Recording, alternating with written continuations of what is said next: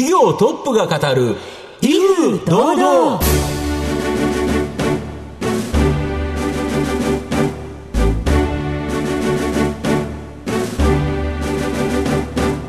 毎度相場の福の神こと藤本信之です。アシスタントの飯村美希ですこの番組は巷で話題の気になる企業トップをお招きして番組の指揮者的役割である財産ネット企業調査部長藤本信之さんが独特のタクトさばきでゲストの人となりを楽しく奏でて紹介していく企業情報番組です。藤本さん今週もよろしくお願いいたします。飯村さん結構写真って撮られますか？写真撮りますよパシャパシャパシャパシャ。と、はい、やっぱりこの写真っていいですよね,、い。いやっぱり過去の記録っていうところでいうと、まあ、子供の写真とか見るとこんなに可愛かったのにっていう、もう大切なことですよね。ですよね。写真残しておくっていうのたもだやっぱり自分で撮った写真っていうのもいいですけど、はい。プロに撮っていただいた写真ってまた違いますよね、それ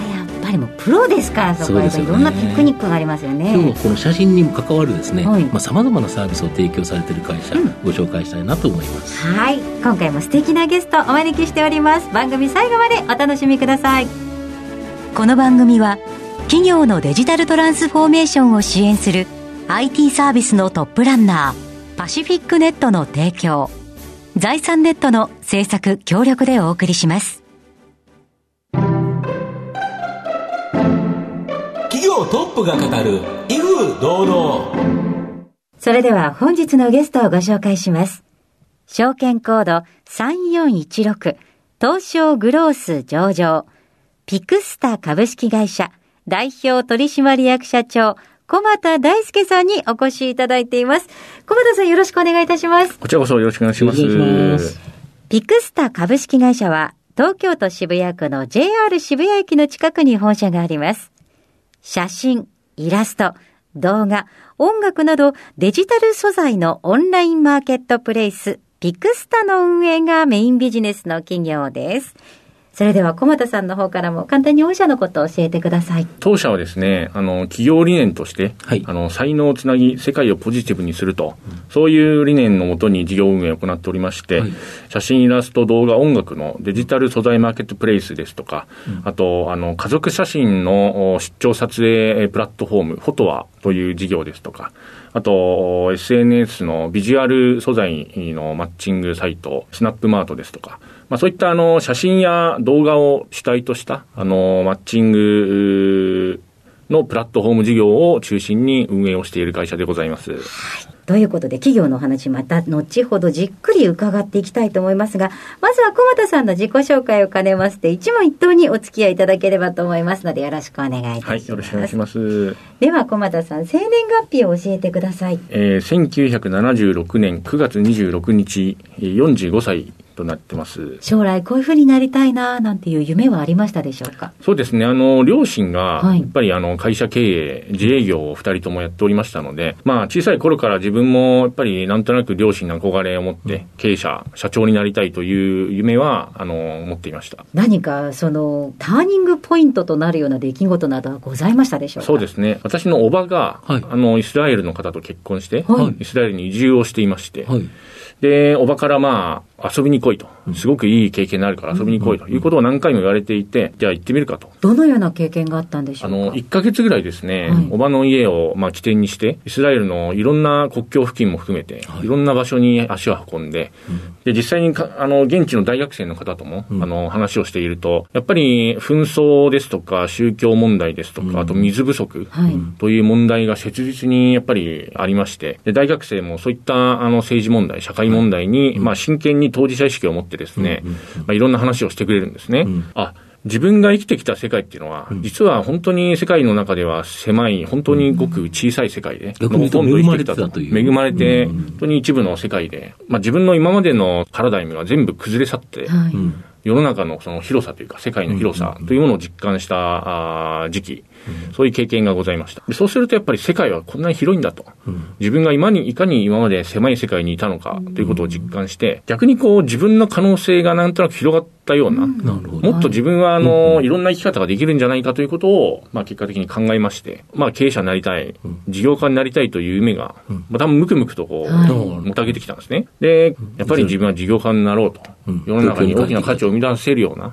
あの、挑戦をしていきたい、エキサイティングな人生を歩歩みたいということを本気で思うようになりまして、そこから生き方があの180度変わったっていう、まあ、生まれ変わったような感覚でしたね。はい。最初の起業というのは何だったんでしょうか、でやっぱり当時、インターネット、私の世代は大学生の時からインターネットが勃興した時期ですので、まあ、インターネットでやはり事業を何か起こしたい、何か物を売ることから始めるのがやりやすいんじゃないかということで、まあ、おじがですね、たまたまあのコーヒー豆の販売ショップをやっていたので、それをまあ、じゃあ EC サイトで売ってみることから始めてみようということで、まあ、個人事業という形で、あの、始めたのが最初の大学4年生の時ですね。なはい。大学行きながらという形で。ガイアックスの上田社長とのご縁もあったということですか、そうですね。あの、個人事業をやり始めて数ヶ月経った後に、まあ、ひょんなご縁でガイアックスの社長を紹介していただいて、あの、渋谷の本社に話を伺いに行ったことがありまして、すごいいろんな話を聞いてですね、まあ、それまでやってた私の個人事業っていうのは、できる範囲のことを、自分ができる自分ができる範囲でコツコツやろうと、それをコツコツ伸ばしていけばいいかなと思ってたんですけれども、まあ、当時あの、渋谷でビットバレーといはい。うブームベントが起きて、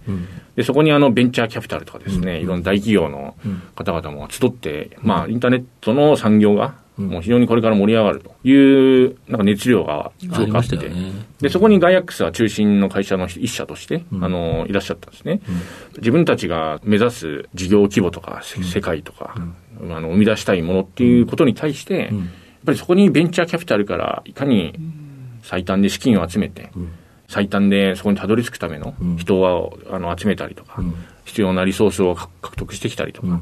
ゴールからの逆算のアプローチみたいな考え方をいや、コツコツ伸ばすんじゃなくてね。まず目標をバツッと決めてそれに一直線に行くと。そうですね。い。足りないものは、もう知識も含めて、人も連れてくればいいし、お金も引っ張ってくればいいと。で最短で目指すべきだと。そうしないと、あの、これからの世の中、インターネット産業っていうのは、もう勝ちきれないんだっていう話をその時していただいて、またそこでも、その大きなカルチャーショックというか、頭をハンマーで殴られたような衝撃がありまして、なるほど、こういう世界があるのかと。で自分たちとあんまり年が変わらない人たちがそういう挑戦をしているんだなということを知って、でこれはあの、かえって自分の事業をまたコツコツやるよりも、一回この世界にちょっと足を踏み入れて、あの体験した方がいいんじゃないかっていうことを思いまして、今でも覚えてます、その瞬間は。そのベンチャーマインドっていうのをぐっとこう蓄えた上で、ねピクスタの立ち上げに向かうわけだと思うんですけれども、この思いついたきっかけは何だったんでしょう？まあ、ガイアックスに結局、あの、入社をしてですね、で、10ヶ月ぐらい修行させてもらって、えーその後起業しようと、何をやるかと考えてたんですけれども、その2003年に、あの、キャノンがですね、10万円で買えるデジタル一眼レフカメラを発売したところ、はい。それが大ヒットしまして、もう写真好きのアマチュアの方々でも、それを買えるようになったんですね。で、年間あの50万台、100万台が売れるようになって、そうすると、その、うん。十万人のうん。カメラマンが。カメラマン、アマチュアカメラマンの方がん、デジタル一眼レフカメラで本当に日々いい写真を撮れるようになって、でそれがどんどんネットに投稿され始めた時期でございまして、で私、あの、インターネットをいろいろ見てたら、それに気づいたんですね、その動きに。ただ一方、その彼らはやっぱりいい写真を撮って、それを誰かに評価してもらいたいとか、誰かに見せたいとか、まあそうですよね。それを何かにこう、生かしたいんだけれども、当時はそういう場が探したんですけど、なかったんです。うん。じゃあ自分がもしかしたら写真が好きで、いい写真、作品をどんどん生み出せる人たちが無限にいるのを、まあもっと活用できたり、世の中に活かせる場を提供できれば、自分らしい大きな価値を生み出せる事業が作れるんじゃないかということを思いまして、このピクスタ事業が生まれたという経緯でございます。ということで、えー、駒田さんの人となり皆さんにはどのように伝わりましたでしょうか、えー後半ではピクスタ株式会社についてじっくりと伺っていきます。企業トップが語る威風堂々では後半です。藤本さんのタクトがどう冴え渡るのか、ゲストの駒田さんとの共演をお楽しみください。まあ、御社はオンラインマーケットプレイスピクスター、これがメインビジネスということなんですけど、どういうビジネスになるんですか？写真やイラスト、動画、音楽といったそのデジタルコンテンツはい。を素材としてですね、はい。あの、売買ができるマーケットプレイスでございます。うんうん。誰でも販売ができるんですね。写真やイラストを登録して。販売ができます。で、それを買い手の方が、は、あの、例えばデザイナーの方ですとか、ん。広告を作る広告会社の方ですとか、印刷会社やテレビ局で、えー、ようなあの制作会社の方があの写真を買って、でいろんな制作物にあの利用すると、まあ、そういうマーケットプレイス事業でございまして、今、投稿者がですね、あの全世界からなんですけれども、37万人以上。投稿者がいらっしゃって、で購入者、買い手の方がですね、55万アカウントぐらいあります。で、これが年間で25、6億円ぐらいのその取扱高、取引高になっております。これはあれなんですよね、はい、安定的に成長してるんですよね。そうですね、ずっと積み上がってきて、うん、あの伸び続けていると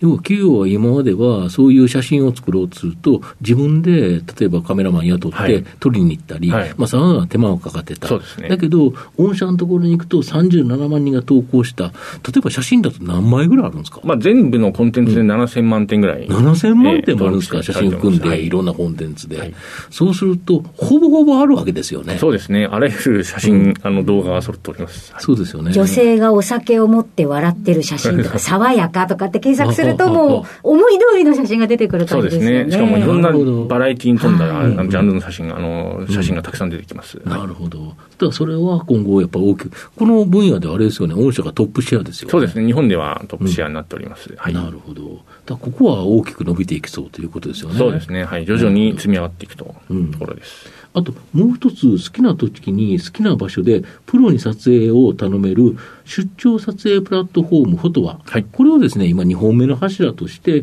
立ち上げていると。はい。これ、どんなサービスなんですか？これはですね、あのお客さんはですね、あのピクサと違って、個人のお客さんでございまして、うんうんはい、特にあの小さいお子様をお持ちの家族の方がターゲットでございます。で、今、お子さんのその記念写真を撮る機会というのが、まあ、結構ございまして、例えば、あの、七五三ですとか、はい、あの、子供生まれた時のお宮参りですとか、最近ですと、生まれたての赤ちゃんを可愛く撮影するニューボンフォトというジャンルが非常に伸びておるんですけれども、あとは子供の誕生日とかですね、まあ、そういった節目の記念写真の時に、あの、カメラマンがその場に訪問をして、いろんなシーンを、その、外でも、家の中でも、選べるんですけれども、はい、そのいろんな家族のシーンをですね、うん、えー、非常にいい形で写真が撮れると、うん、でその後にデータで納品させていただくと、うん、まあ、そういうあのカメラマンのこの出張撮影のマッチングサービスでございます。なるほど、はい、これ、どれぐらいお金ってかかるんですか？これはあの一見、平均ですね、2万1000円で1時間撮影をして、で、基本的には75万以上のデータ納品というのが、うん、あの、サービスの基本の部分になります。なるほど。はい、これだけど、出張していただけるということは、例えば子供とどっかの公園で遊んでて、はい、普段の遊びっていうところを、プロがバシャバシャ取ってデータでもらえる。そうですね。いいですよね。はいやっぱりプロが取ると、ちょっと違うんですよね。はい。まあ、機材もそうですし、その、アングルですとか、その、やっぱり本当に子供の笑顔の素晴らしい、いいいいカット、うん、いい瞬間、いい瞬間を、あの、撮影できるスキルっていうのは、やっぱりプロはなかなか違いますね。なるほど。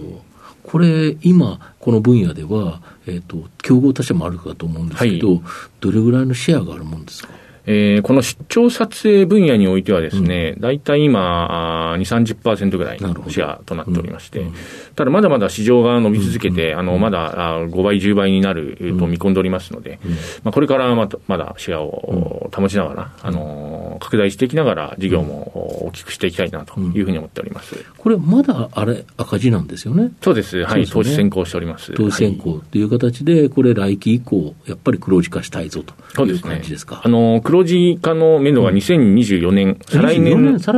で黒字化をよあの目指しております。なるほど。あと、このスマホ写真のマーケットプレイス、SNS ビジュアルマーケティングの、はい。えー、スナップマート、これってどういうサービスなんですか、はい。まあ、スマホ写真を誰でも販売できると。はいはいいうサービスでございまして、うん、でメインの投稿者の方が、やっぱりインスタグラムを普段利用している、うんうん、あの女性のユーザーが多いですね、うん、メインの投稿ユーザーが。でそうすると、やっぱりインスタグラムテイストの非常におしゃれな自然体の写真ですとか、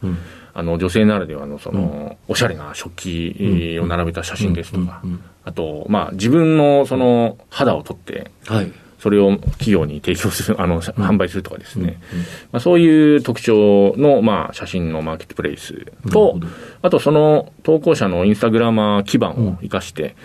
まあ、企業がですね、自分の商品を、そのインスタグラマーの方々に撮影を依頼できる。なるほど。普段あの、本当に自宅中心におしゃれな写真を投稿しているような、インスタグラマーの方に、自宅、自分の商品をお送りして、で、その自宅とか、その使ってるシーンを、使ってるシーンをうまく撮影していただいて、で、それは納品していただいて、で、企業がその、広告に使ったはい、SNS 上のマーケティングに使えると。まあ、そういったサービスもやっております。なるほど。御社の今後の成長を引っ張るもの、改めて教えていただきたいんですが、はい、やはり当面はあのフォトワ事業でございまして、うん、こちらはあの非常にあの成長市場でもあるのと、うんやはりその記念写真を撮るお子さんの絶対数というのが何百万人毎年いらっしゃいますので、で当社はまだ去年2万3000件の撮影実績でございますので、まだまだ大きな伸びしろがありますので、これからあの10倍、20倍ぐらいを見据えて、まあ、投資もしつつ、あの大きく成長させていって、まあ、次の柱として見込んでおります。なるほど、ピクスタで、まあ、安定成長をしながら、収益を上げながら、フォトワに投資して、まあ、2年後の収益拡大、はい、ここを目指すということですか？です。はい。なるほど。では藤本さん最後の質問をお願いします。あなたの心に残る四字熟語教えていただきたいんですが。はいこちらはあの有言実行でございます、うん、はい、なぜ選ばれましたか？はい。これはあの先ほど申し上げたように、うん、当社の今後の成長の鍵を握るのはフォトワ事業であると、はい。うん、これはあの数年言い続けておりまして、ただまだですねやはり会社の成長に足る成長次の柱に足るような規模にはねまだまだなっていませんので例えばその株主の方や投資家の方からは、まだ少し懐疑的に見られているかなというふうに感じておりますので、これはやはりあのずっと言い続けているからには、それを実現させてですね、まあ、次の柱となって、まあ、大きな企業価値への貢献というものを実現していきたいなということで、まあ、有言実行をしていきたいというふうに考えております。はい。ありがとうございました。本日のゲストは、証券コード3416東証グロース上場ピクスタ株式会社代表取締役社長小俣大輔さんにお越しいただきました。小俣さんありがとうございました。こちらこそありがとうございました。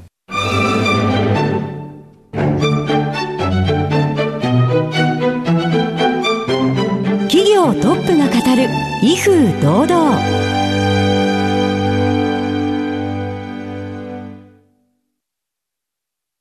企業のデジタルトランスフォーメーションを支援する IT サービスのトップランナー。東証スタンダード、証券コード3021パシフィックネットは、パソコンの調達、設定、運用管理からクラウドサービスの導入まで、企業のデジタルトランスフォーメーションをサブスクリプションで支援する信頼のパートナーです。取引実績1万社を超える IT サービス企業、東証スタンダード、証券コード3021パシフィックネットにご注目ください。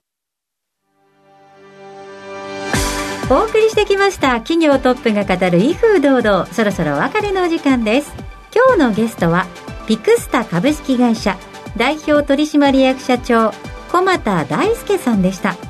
そして小俣さんの選ばれました。四字熟語は有言実行でございました。それではここまでのお相手は？藤本信之と飯村美希でお送りしました。次回のこの時間まで。ほなさいなら。この番組は企業のデジタルトランスフォーメーションを支援する IT サービスのトップランナーパシフィックネットの提供財産ネットの制作協力でお送りしました。